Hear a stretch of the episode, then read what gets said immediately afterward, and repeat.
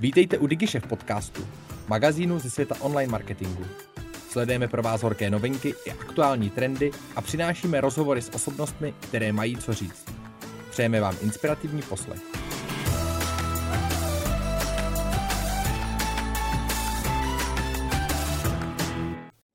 O revoluční metrice, o které jste možná ještě neslyšeli, Share of Search, se dnes budeme bavit s Davidem Janouškem, specialistou agentury Taste. Ahoj. Ahoj. Tak Share of Search, o co se jedná? Share of Search eh, je revoluční metrika vytvořená v roce 2020 eh, Lesem Binettem a Jamesem Hankinsem pod záštitou IPA.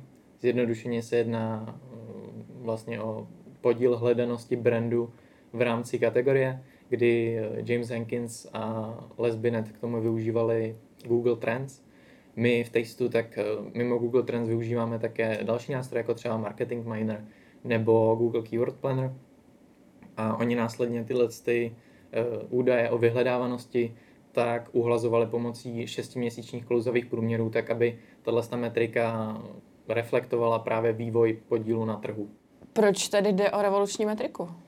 Tak revoluční metrika, jak už jsem zmiňoval, je to kvůli tomu, že si právě tím vlastně podílem hledání, tak můžeme dost dobře určit to, jaký je náš podíl na trhu. Eh, James Jenkins s Lesem Binettem tak přišli na to, že ten podíl, eh, nebo že ten podíl vyhledávání, tak může nejenom reflektovat náš současný stav na trhu, jaký je náš současný podíl, ale může ten podíl na trhu dokonce uh, předvídat až 6 měsíců dopředu. Takže tahle ta metrika nejenom je revoluční z tohohle z toho důvodu, ale vlastně i z důvodu té dostupnosti, protože celkově pokud jsme v minulosti počítali podíl na trhu, tak je to dost, dost uh, složitá, nejenom složitá, ale taky nákladná věc kterou si třeba ani menší klienti ne, nemůžou dovolit. A tahle analýza tak zpřístupňuje tyhle ty možnosti určení podílu na trhu nejenom pro větší, ale i menší klienty. Jaký je tedy současný vývoj metriky, nějaká nová zjištění, nějaký úplný aktuality? Jo, oni, oni po tom, co tu metriku vytvořili, tak ji podrobili poměrně rozsáhlýmu, rozsáhlýmu testování napříč 30 eh, různýma klientama ve 12 zemích eh, v sedmi různých kategoriích a přišli na to, že ten pod, nebo přišli na několik věcí, mimo jiné to, že ten podíl vyhledávání tak většinou tvoří 81% eh, toho podílu na trhu. Dál, že tyhle ty dvě metriky eh, spolu korelují, je tam korelace nikoli v kauzalita, ale úzce spolu souvisí právě vyhledávanost a podíl na trhu a může tam být právě nějaká indikace toho budoucího vývoje.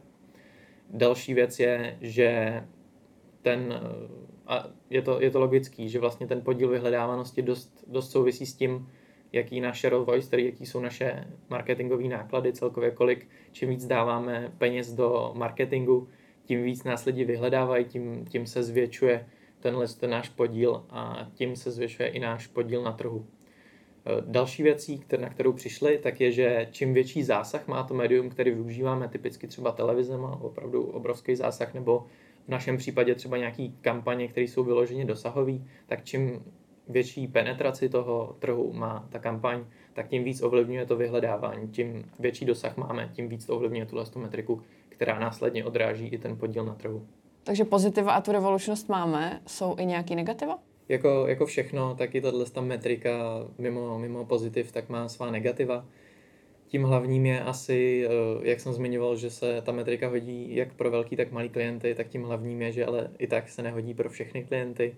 Typicky pokud eh, ten vyhledávaný dotaz nemusí znamenat ten náš brand, typicky pokud máme eh, jméno našeho brandu by bylo nejlepší kola, tak to, že někdo napíše nejlepší kola, tak neznamená, že vyhledáváte náš brand, ale že jednoduše vyhledává nejlepší kola. V takovém případě se tohle ta metrika pro toho klienta nehodí. Druhou poměrně velkou zranitelností této metriky tak je zranitelnost na nějaké velké kauzy. Třeba pokud budeme, pokud čelíme, pokud čelíme kauze, cokoliv se může zjistit o naší značce a lidi začnou vyhledávat naší značku, ale vůbec to zase nesouvisí s tím, jestli u nás chtějí nakoupit nebo ne, ale jenom si chtějí třeba dozvědět něco o té kauze, která, která může obklopovat naší značku, takže v tu chvíli tak eh, ta metrika může skákat, aniž by právě indikovalo to, co po ní chceme, a to je ten podíl na trhu.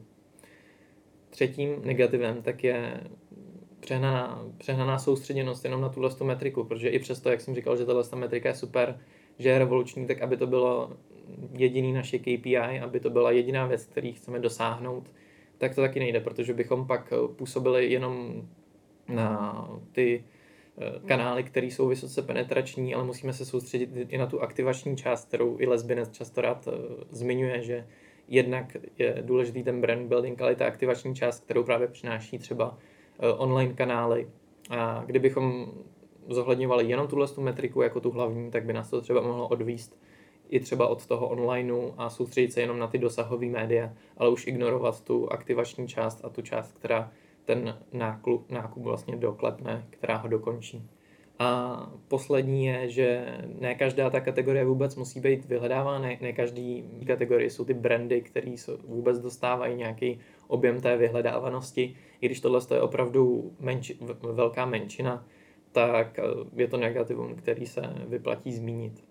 To zní v rámci vyhodnocování dost komplikovaně, co se reportingu týká. Jak se s tím uh, tady v testu perete? Ono to, ono to zní docela komplikovaně, tohle vyhodnocování a do, do velké míry je to aspoň na začátku trošku ruční práce, protože mm, jak, to, jak to řešíme my, takže si z nástrojů, které, které dokážou zjistit vyhledávanost jednotlivých klíčových slov, ale třeba nám i napovědět, jaká jsou klíčová slova, na které jsme třeba prvotně nepomysleli, které ale souvisí s tím brandem, tak eh, my pomocí těchto těch eh, marketingových nástrojů si eh, vytáhneme jak právě klíčová slova, na které jsme nepomysleli, tak ale i jejich hledanost, kdy pak jednotlivá klíčová slova nejenom spojená s naším brandem, ale třeba i s brandy konkurentů právě, tak trošku uhladíme, tak aby se tam opravdu nenacházely úplně nějaké výmysly nebo slova, která s tím nesouvisí.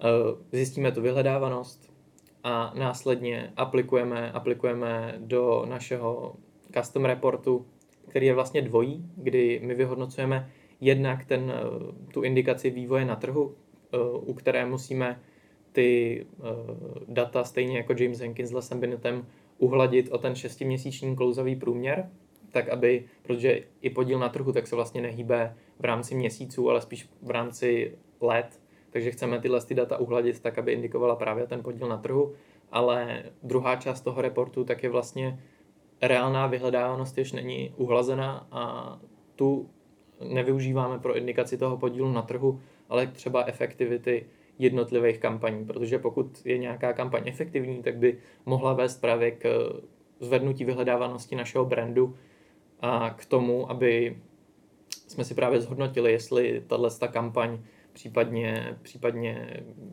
nějaká marketingová strategie vedla ke zvýšení, zvýšení té vyhledávanosti v rámci efektivity. Tak já moc děkujeme za tvoje vysvětlení a tvůj čas. Taky díky. Děkujeme, že jste si poslechli náš podcast. Pokud se vám líbil, sdílejte ho na svých sociálních sítích a inspirujte tak své okolí. Chcete zůstat v obraze? Odebírejte nás a žádná novinka vám neuteče. Napadá vás zajímavé téma nebo host, kterého máme vyspovídat? Dejte nám vědět. Naschledanou u dalších dílů.